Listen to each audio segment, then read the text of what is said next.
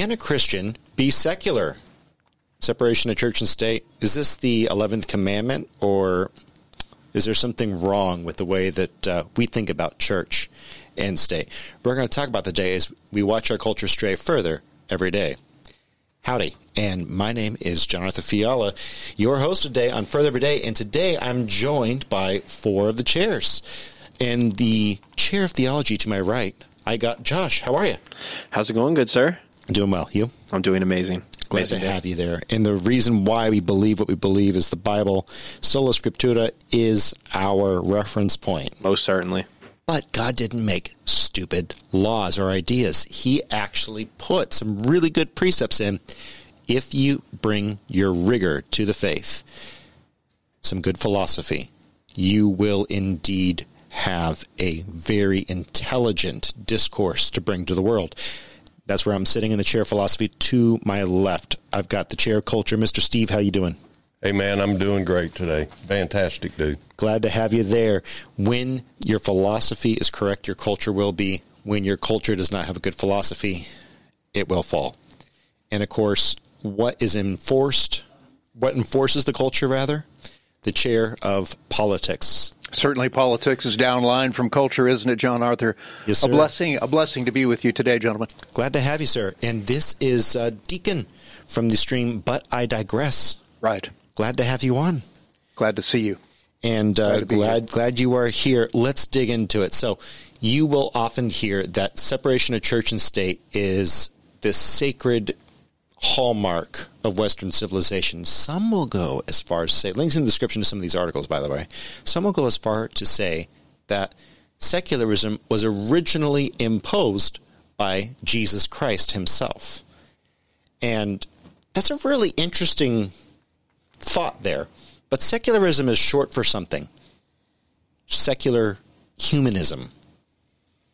And so, before we get to the Enlightenment, we'll deal with that in the chair of philosophy. But I want to start off with us going to the scripture. Because if you are a Christian, you really should be looking at this from the scriptural point. And I want to start off with Josh. You know, one of the questions that comes up is can you have two masters? Can you believe in both God and a secular state? So the Bible has a lot to say about that. Where did Jesus come down on this? There's a lot of verses here in the in the chat here. I was going to say so. Something you said there. The Bible has a lot to say about this topic, and it really does. So let's look at this first. Please note the Sanhedrin. The Sanhedrin, if you could put it in a modern context, it was like the Jewish Supreme Court of that time. And it was the political leadership of Christ's time. When and while Christ did not start a Maccabean revolt, Christ also was not silent on the issues of the day. Most certainly he wasn't. In fact, if you actually look in the scriptures, I believe it's in Acts, you'll even see Paul references the Maccabean revolt. So the Maccabees, like I said, there's some good histories in there. Uh, first, second, third Maccabees, if you really want to go look at it historically. But Fourth, fifth, if you want to keep going. fourth, fifth, yeah, if you really want to keep going. And there's good history there. Mind you, it's not canon, but still some good history there, and it's definitely referenced in the scripture that event. So there was a lot to be said there. Uh, I want to go to this one scripture that Paul had in Acts twenty three six, where he was playing he was playing politics when he pitted these two parties against each other. So Acts 23 6. But when Paul perceived that the one part were Sadducees and the other Pharisees, he cried out in the council, Men and brethren, I am a Pharisee, the son of a Pharisee. Of the hope and resurrection of the dead, I am called in question. Christ also spoke about this extensively. We see this in Matthew 17 24 through 27. And when they were and when they were come to Capernaum, that they received tribute, money came to Peter, and said, Doth not your master pay tribute? He saith, Yes. And when he was when when he was come into the house, Jesus prevented him, saying, What thinkest thou, Simon? Of whom do the kings of the earth take custom or tribute? Of their own children, or of strangers? Peter saith unto him, Of strangers. Jesus saith unto him, Then are the children free? Notwithstanding, lest we should offend them, go thou to the sea, and cast a hook, and take up the fish that first cometh up. And when thou hast opened his mouth, thou shalt find a piece of money. That take and give unto them for me and thee. So let's pause for just a moment. I just want to pause and kind of go macro here because a couple things we, we've we've glazed through a few things, and this is this is a good start. It's a good start. So the Sanhedrin was a council of seventy, and uh, you know uh, by tradition they were formed in Moses' day, and they are these seventy leaders that were more or less elected. This is very similar to what you have in Israeli uh, governance today, but you had two parties in the time of Christ. You had the Pharisees and the Sadducees, and the Sadducees had the backing of the Romans. So that that's really important when Jesus is debating in the public square. Make no mistake, Jesus involved himself. He injected himself into the politics of the day. But then let's go a step further what was does anyone remember what that tax was in Matthew uh, uh, 17?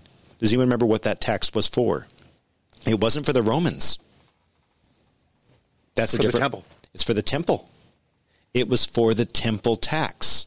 So Jesus even says this is not necessarily a correct tax. But for the sake of the weak, Peter, God will provide. And God did.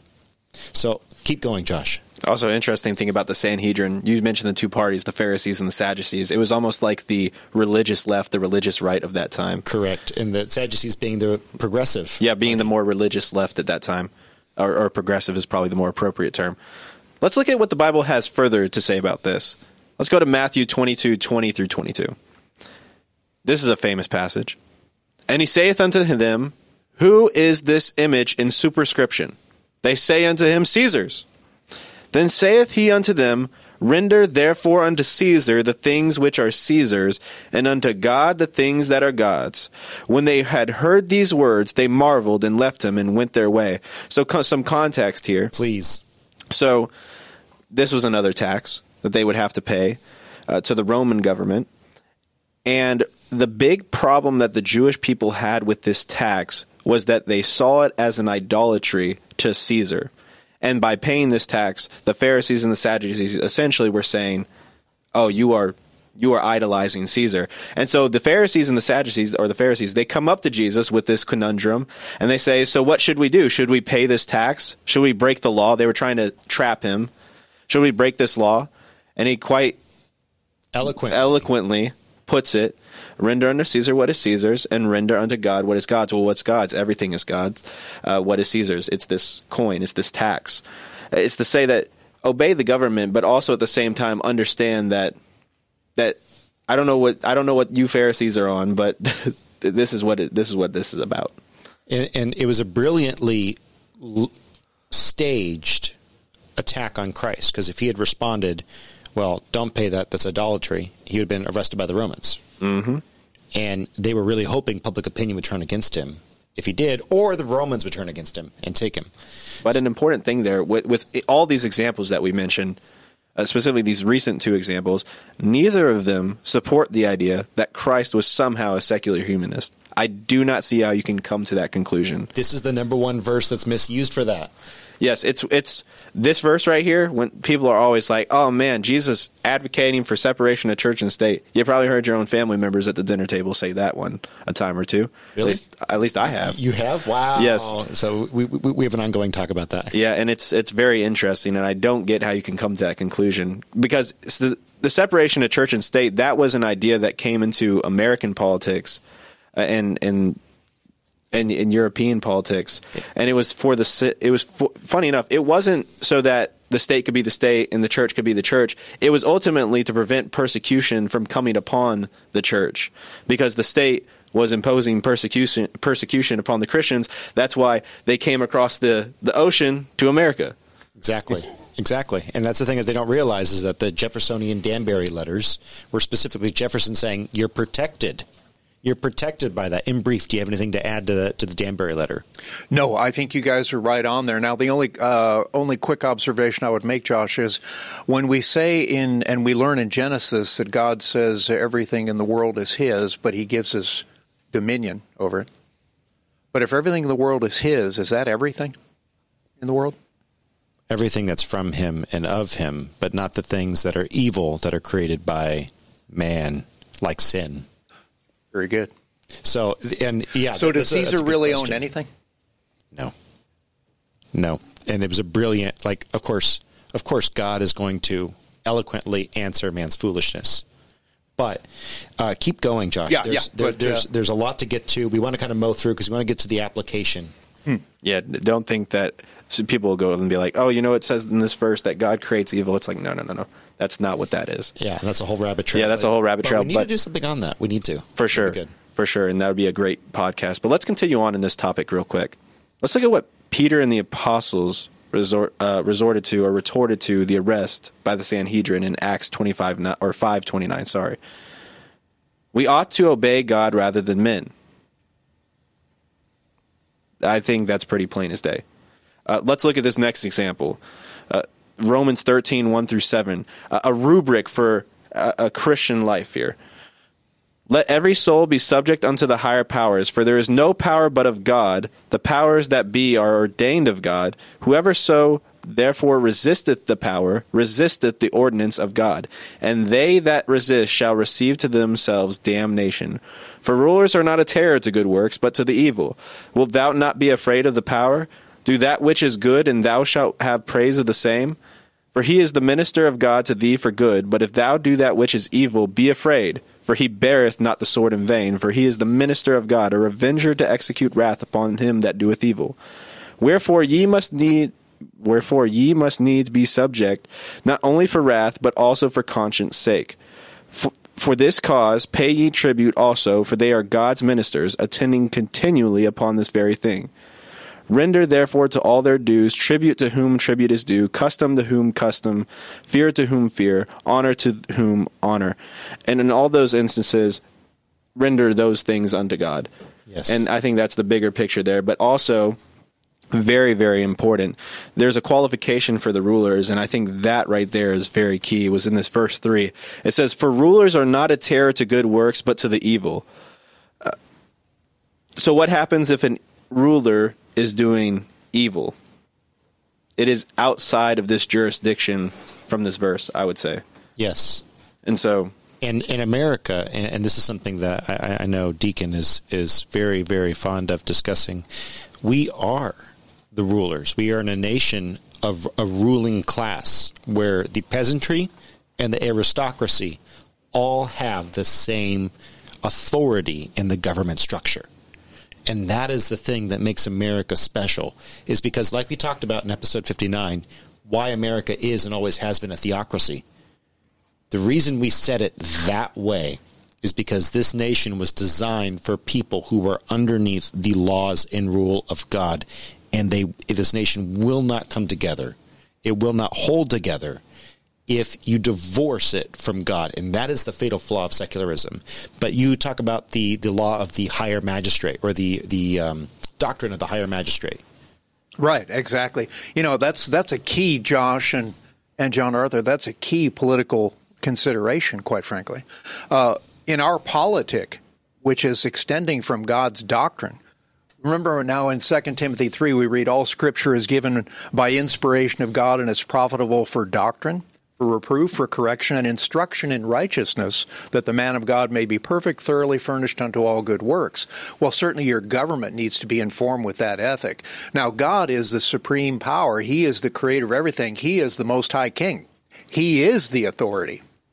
We're made in His image and therefore given an obligation to preserve His image, which means as uh, rulers in a constitutional republic of the people, by the people, and for the people. Remember in our declaration, we said, We the people, in order to secure the blessings of liberty, which are gifts from God, do ordain and establish this Constitution. Ordain means doing it with the power of God. So we keep right from our Declaration of Independence all the way down through the preamble of the Constitution. But the Constitution's a secular document, Deacon. Not so much, because the Declaration establishes on the 4th of July 1776 that we do this under natural law from nature's God, because Galatians chapter 5 told our framers and ourselves that uh, we are to stand fast in Christ's liberty, wherewith he has made us free, made us free Yes. and be not entangled again with the yoke of bondage. That is our American gift and our heritage in this constitutional republic. So we've got God the Father, we've got five branches of government. We've got the Most High King, and then we stand in his place. We're that flesh that made in his image that is there to uh, execute as the revengers, if necessary, for those who do evil. Then we have the three uh, junior enumerated branches that we see in our constitutional republic legislature, executive, judicial.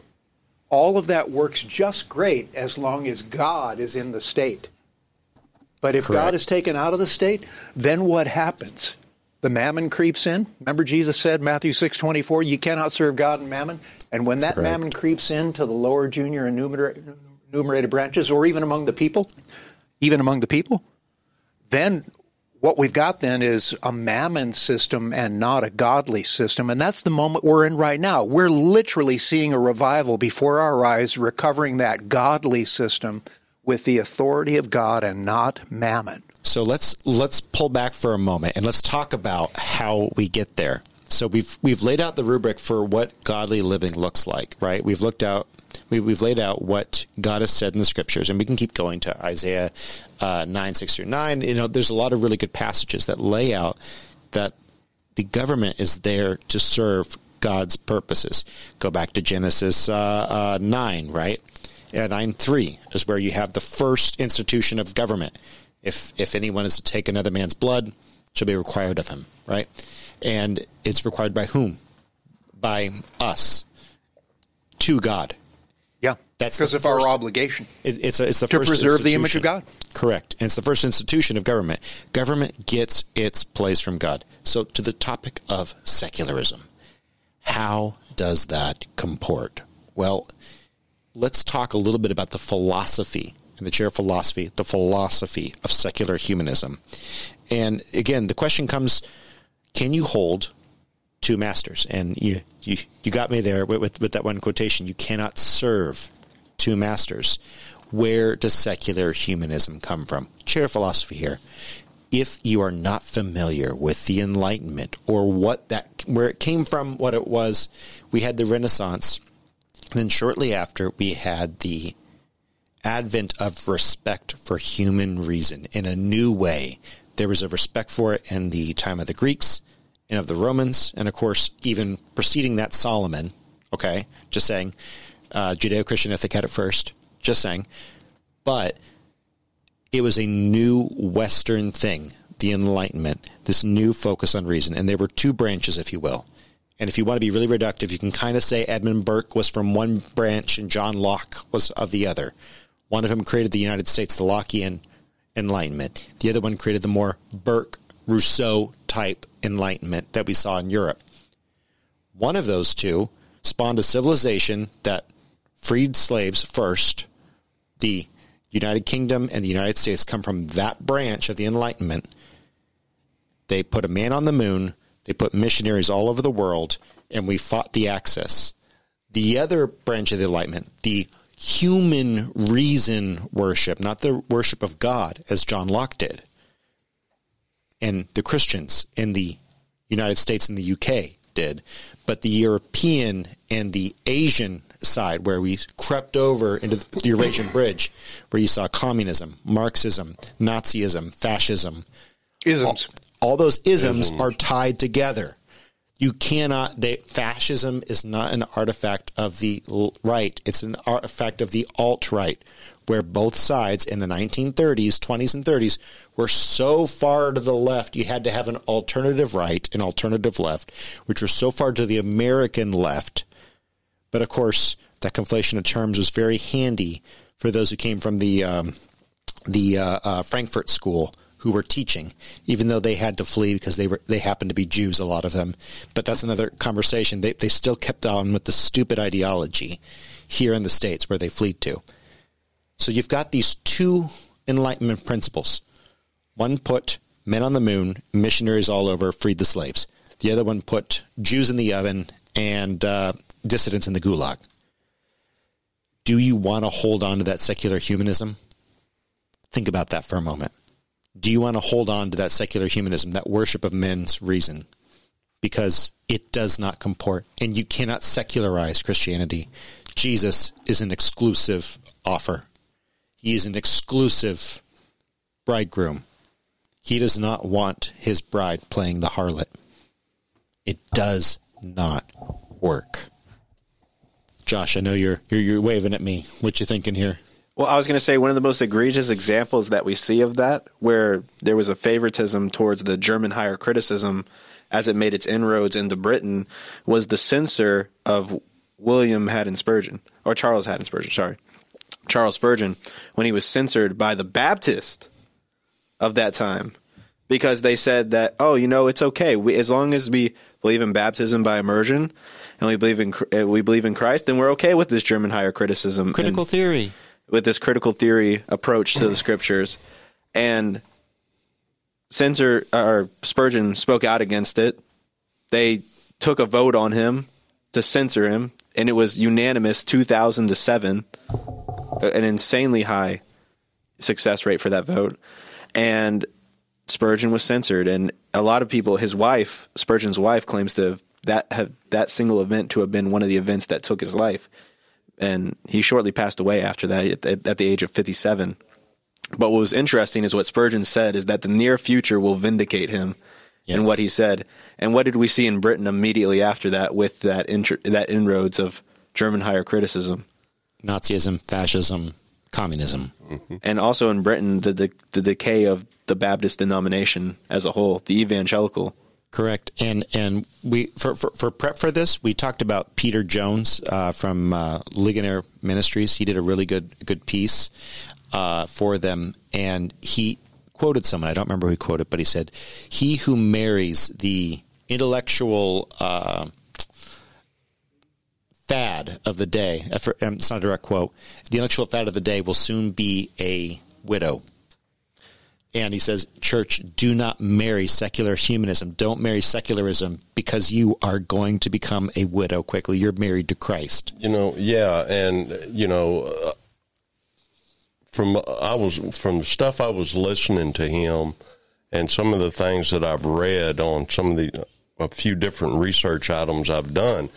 You know, secular humanism sounds like it it kind of has a path leading towards a means of paganism toward in a sense. It always um, does because know, eventually you, give up on that you realize that reason is not enough. So you go to a spiritualism.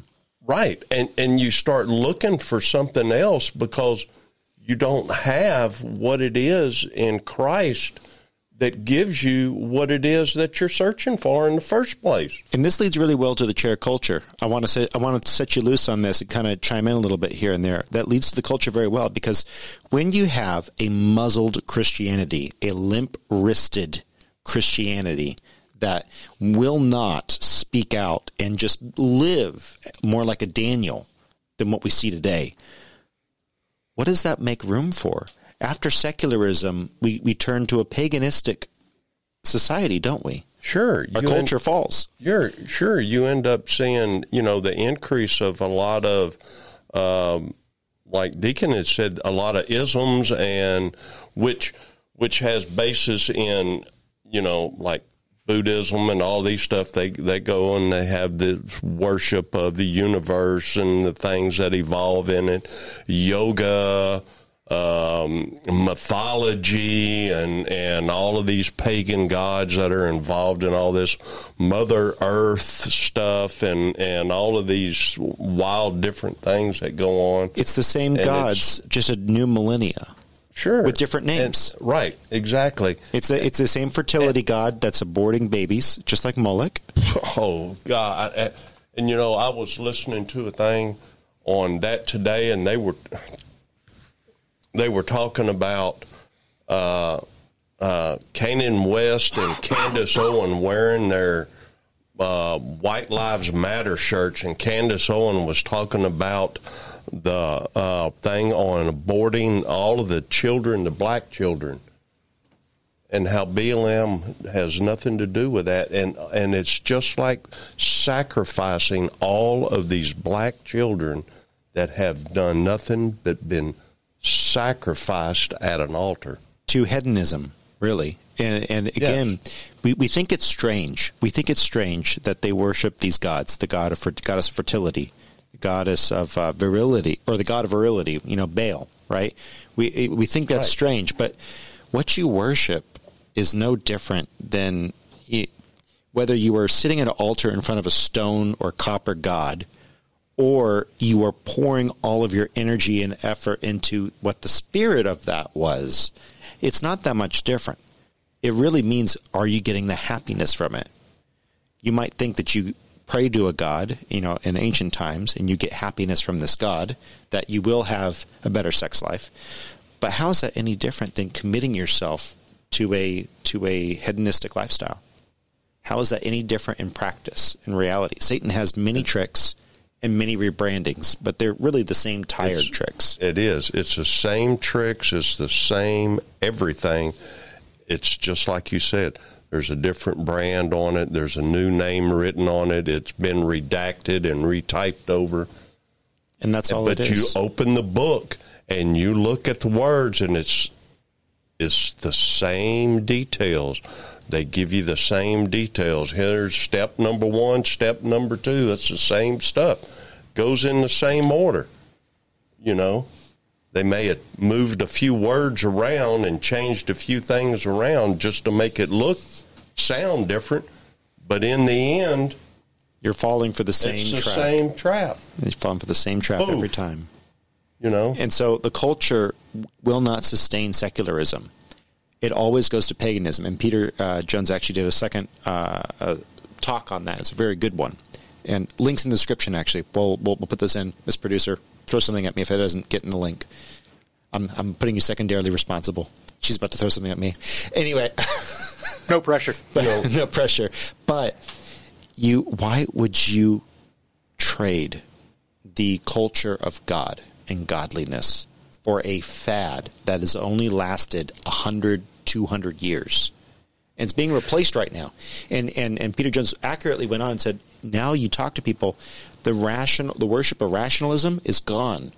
What's it been replaced with? Are you are you religious? What do people say? I'm spiritual.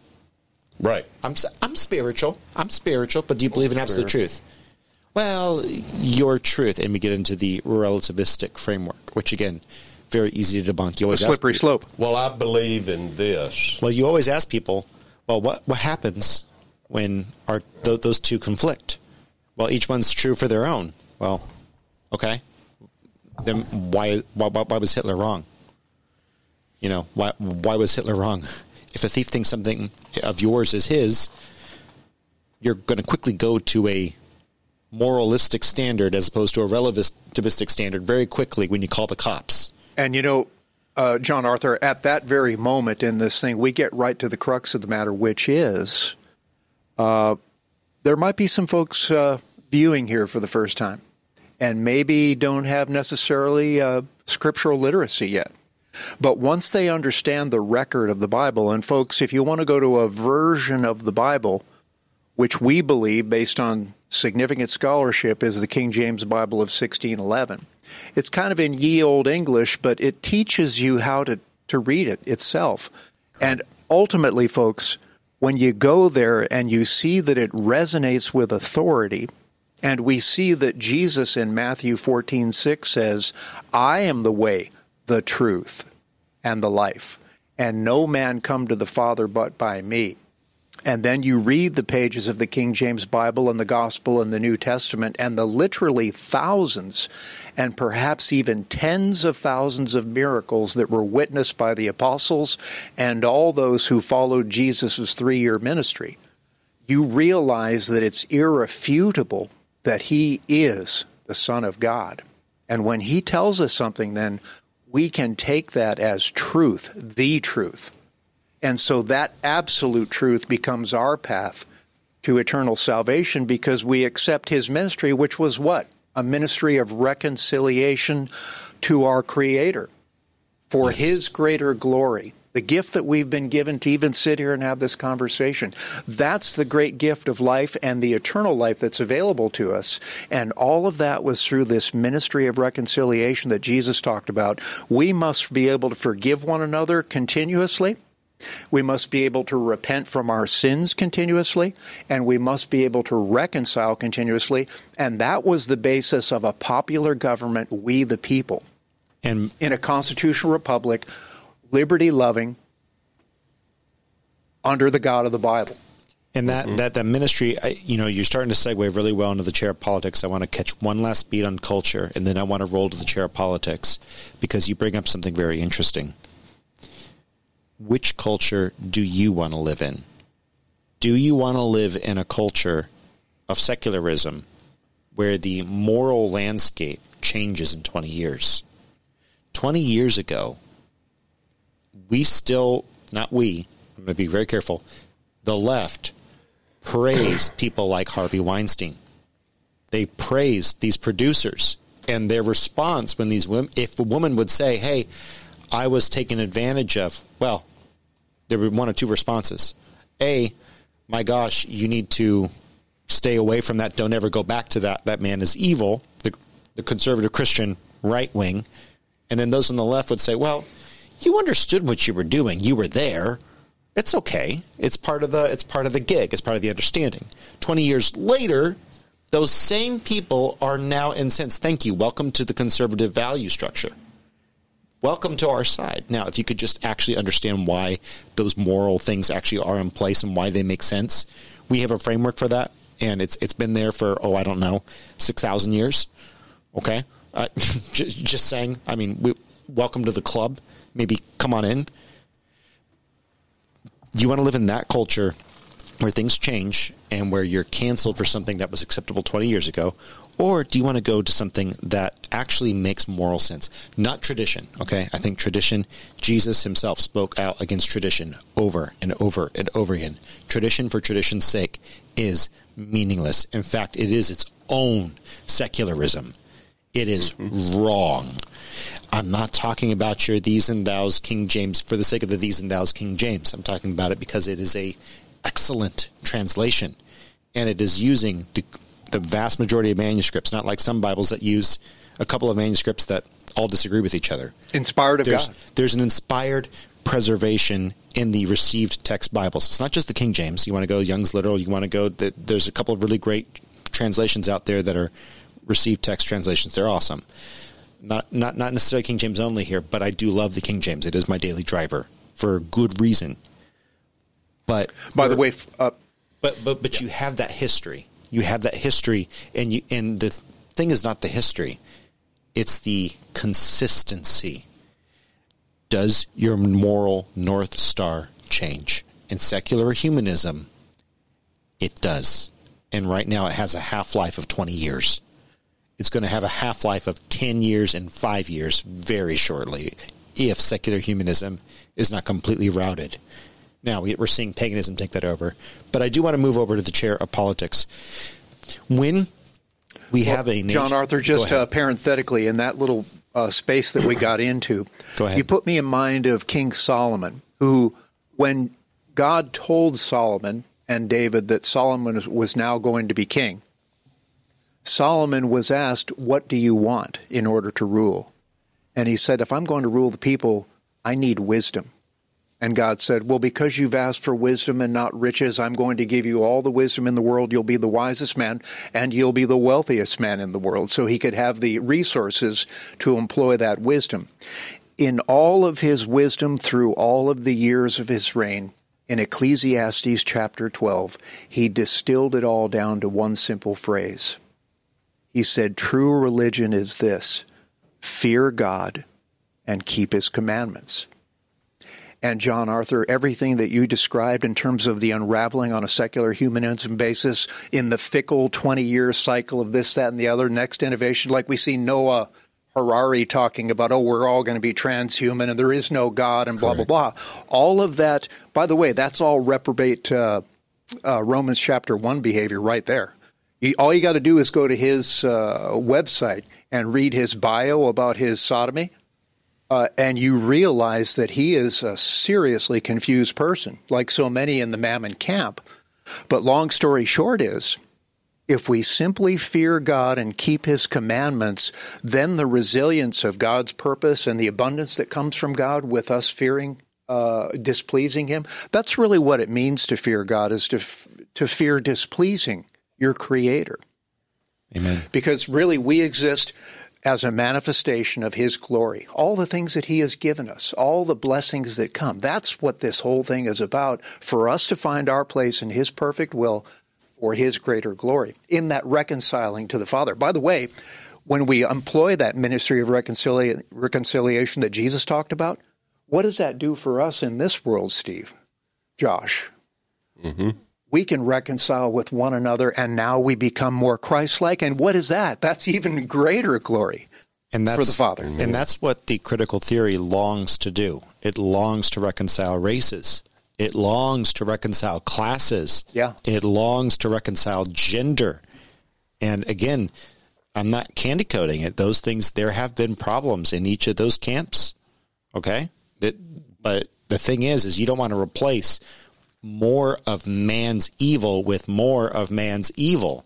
Antonio Gramsci, their prophet, uh, writing his prison notebooks there in a Mussolini prison in 1937, being finally executed at the age of 46.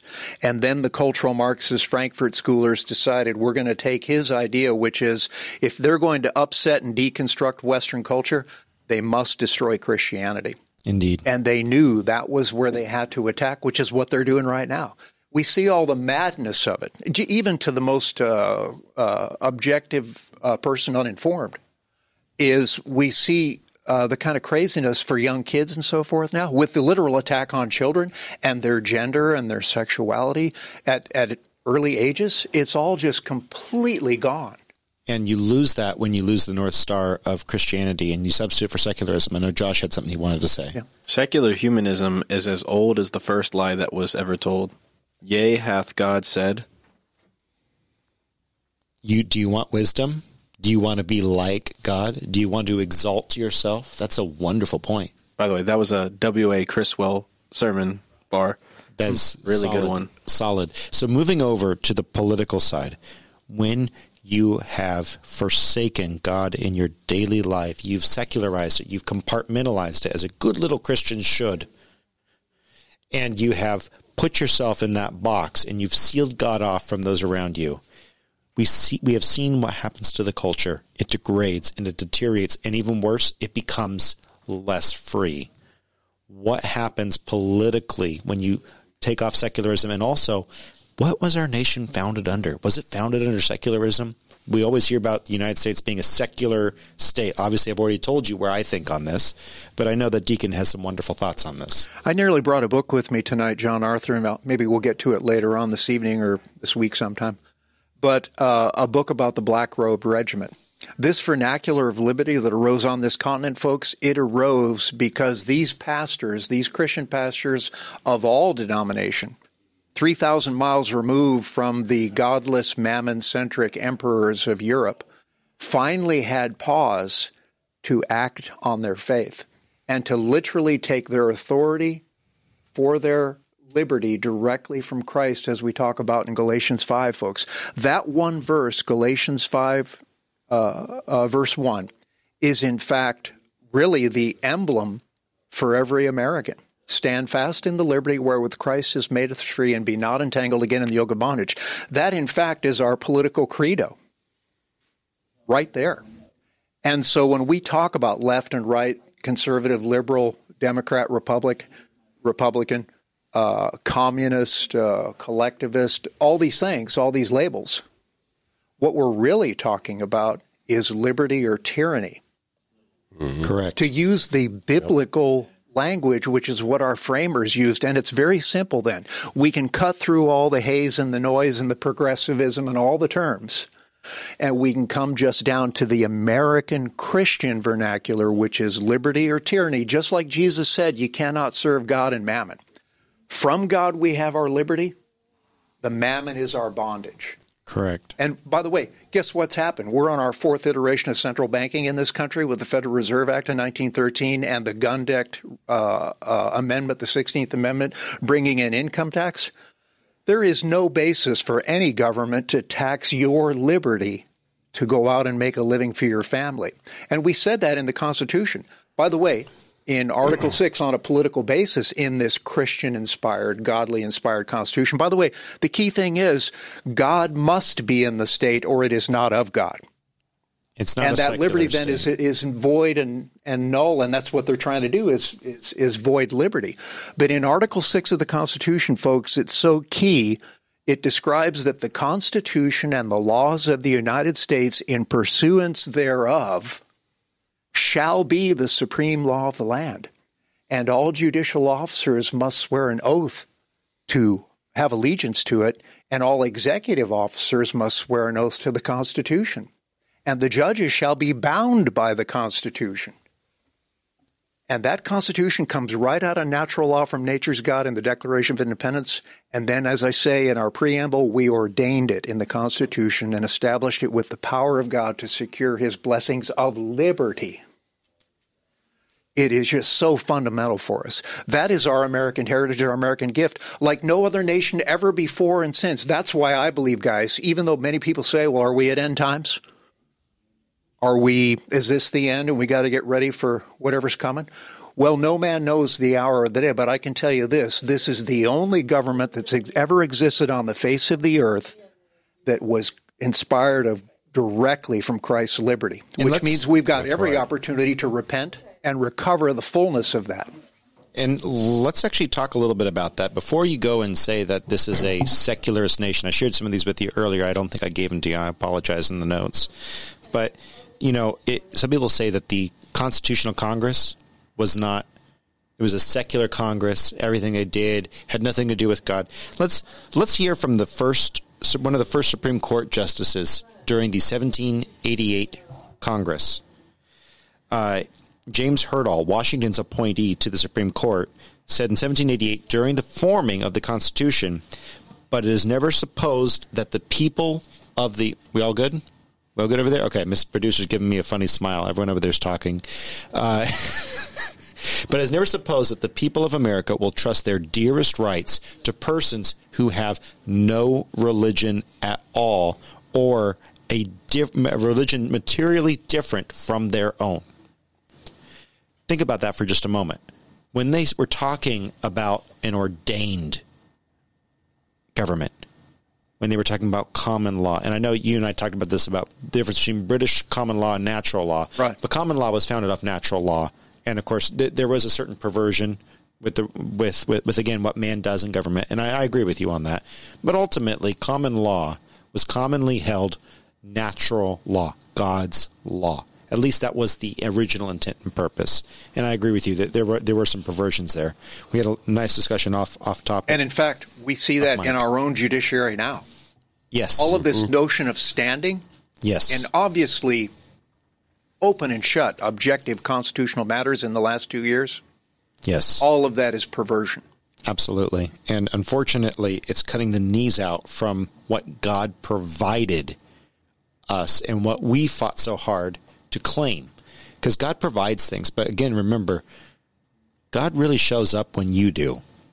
And in 1776 and in 1789, our forefathers showed up, and a lot of them died. Well, and they fought. They and in fought. 1812 and in 1860, people don't realize that the War right. of Independence really ended 1815, 1816 when we kicked their posteriors, the pompous posteriors in uh, Louisiana. In the War of 1812, right? In the War of 1812 and people yeah. don't realize that they, the, you know, the Canadians they came down and burned down our White House. Um, well, you guys keep it up. We'll we'll get you back someday. And burned uh, the Capitol down. they burned the Capitol yeah. down. People don't realize that. Sailed that right up the Chesapeake. This is not the original White House because the original was destroyed by the Crown and by her lackeys, um, the Canadians. And they did it in 1812. And why did they do it? Because in 1811, our Congress said after the 20 year charter for the Rothschilds banking of the first bank of the United States of America expired in 1810. They wanted to exert that back. And on. our congressman said, We don't need the Rothschilds. We've had a constitution says we can issue currency and specie, gold and silver, and that's what we're called to do. Yep. And the minute that that wasn't renewed, they that, got their armada together and came up and burnt that Capitol building down. The they sake. were not going to suffer to lose that mammoth franchise. And who do you think probably forced them to do that? Think Yeah. the Rothschilds had Absolute- anything to do absolutely. with that? Hmm. And for so the that's sake why of the of, of, of our audience today, we, we're we're out of we're we're running up on time to go ahead and close it off because say, that, that is a talks, whole huh? Yeah. nother topic. Oh, it All is. That's because the the crown, God, God bless you know the queen in her passing, but the crown still has, they did, and they still do consider American a wayward asset, and that's a whole nother Yes. thing that I don't really.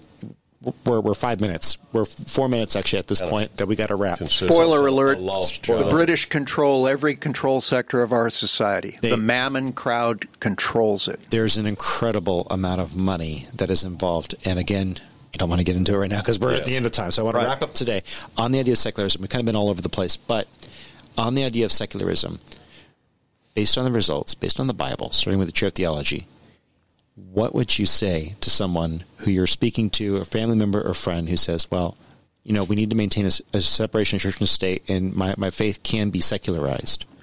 From the Bible, Josh, how would you respond? I could go to the Bible. I'm going to go to I'm going to go to just empirical evidence, things that we can see. You can't name me a single church that embraced secular humanism that lasted more than 20 years after they embraced it. It does not exist in the world. It just simply does not exist. We see what it did to the mission movement. Less missionaries came. Like as time goes on, secular humanism comes on. How many how many missionaries are in there in the world today, comparatively to back then? significantly fewer. So many mission operations were taken down because of the introduction of German higher criticism, especially in the British area. And so our British brothers and sisters in Christ unfortunately felt that sooner than we did. So just looking at the empirical data of what it got us, it, it gets you a very powerless church. It- It's a church without the power of Christ in it. And, and that's the tragedy in it all is the fact that you you have religion but you don't have Christ. And that, that really encapsulates it well because you realize that once you give up the high ground, and, insert the meme of uh, uh, Obi Wan and Anakin here, you have that high ground, okay? And it's very easy to cut off secular humanism at the knees. And I, I'm not saying this in a mean way, but I'm saying look at the philosophy. It turns in on itself. All of these isms turn in on themselves. You want to look at it, you, you, you look at progressivism, it always eats its own. First, you have the lesbians, then you have the bisexuals, then you have the gays. Well, guess what? Lesbians don't like the gays, and the gays sure don't like the lesbians. I mean, they're, they're no fun. And then the bisexuals, unfortunately, drive a wedge in there. Okay, so that that's enough. But then you go to transgenders and you blow up the whole concept that it's being born that way. It's now ingrained. So what you've done is you've removed yourself from the North Star. If God created this institution, marriage, for example, I'm just using as an example. You can go across the board and you can find that secular humanism, man's reason alone, without God, always breaks down. It breaks down in the same way every time. Because once you add the transgenders to the equation, it's no longer born this way. It's no longer born with this proclivity. It is a behavior you know, right? And it, it changes, and it's able to. It, then you have the demisexuals and the pansexuals and all these others. It eats itself, and you're watching it eat itself right now. It's feminism is being eaten by the LGBT, and it, it goes on. So philosophically, you are on man-made soil, and it does not hold like the bedrock of the scriptures. So why? Why would you divorce yourself from the scriptures? You are setting yourself up for no effectiveness in this world. Moving over to the chair of culture. When someone talks about secularism, don't we live better in a secular culture? Isn't it better to live and let live? What would your response from a Christian culture standard? Isn't a Christian culture better? Of course, a Christian culture is better. You end up with um, standards, morals. You see reality more in a um, in a better view than you do with one where you don't have morals and values. Because in that sense, things are just everything's muted and and uh, not just muted, but all things just kind of are like blended together to where it's hard to make sense of anything that's going on, whether it's good or evil, because it's just all kind of everything's okay. There's no Everything's structure. okay. There's no structure, like you said, no structure. Everything's okay. It doesn't matter the color, whether it's black or white. It doesn't matter. It's it's it's all kind of together. Everything's fine. Everything gets along. We're all okay. Well, guess what? Life is not always the greatest. Jesus said you're going to have trials and tribulations if you follow. him. God never said life was going to be a piece of cake or dessert. Correct. So things we got to go along with. Life is tough. Indeed. Indeed. Regardless if you're a Christian, it, it's tough to be a Christian. Yeah, that's life. That, that's one of the biggest lies that secular humanism tried to tell us was that there, it was all about acceptance. I don't see acceptance with Clarence Thomas in the Correct. Supreme Court. Uh, by the way, Yeah. just just just read what his wife said, and you will be rolling. You think I had any influence on my husband during the inflict? That man is a stubborn, hard to beat. It was really funny. It- it- you know, she was as ingratiating as possible, but. I'll watch some of his. Moving over to the chair of politics, we are one minute over time. Go ahead and give us your wrap on Uh, just political. uh, by the way, quick program note, folks. Uh, if you want to uh, get further into separate church and state, on the But I Digress stream over the last several Thursdays, we've had Gerald Finney. Check out geraldfinney.com with, With a J, J. geraldfinney.com. He'll be on with John Arthur of Further Every Day. Thursday coming, uh, 10 a.m. Central Time for a couple hours with uh, badass Uncle Sam, Michael DeBerry out of New Orleans, uh, running shotgun for us. Uh, I'll be out of town on other business, but John Arthur and Gerald Finney will deal again in some detail about separation of church and state. And just bottom line is, as long as God's in it, we win it. Amen. Amen. And so I wanted to make sure that you guys know that you can find uh, Deacon at the But I Digress, patriotsoapbox.com. Yeah, Patriots in the plural with an S and then Soapbox. So patriotssoapbox.com, 10 a.m. Central Time on Thursdays, and we welcome your uh, chat, folks, and your participation. Patriot Soapbox, two S's. Thank you so much for being on. I promise I was going to get that in there, and I'm so glad you did. Love y'all so much. Thank you, Jonathan. Tell us down in the comments section uh, what you think we should talk about next and um, your favorite discussion with someone about secularism. Thank you so much. We love y'all. Have a wonderful day. Bye. God bless. Goodbye. Bye.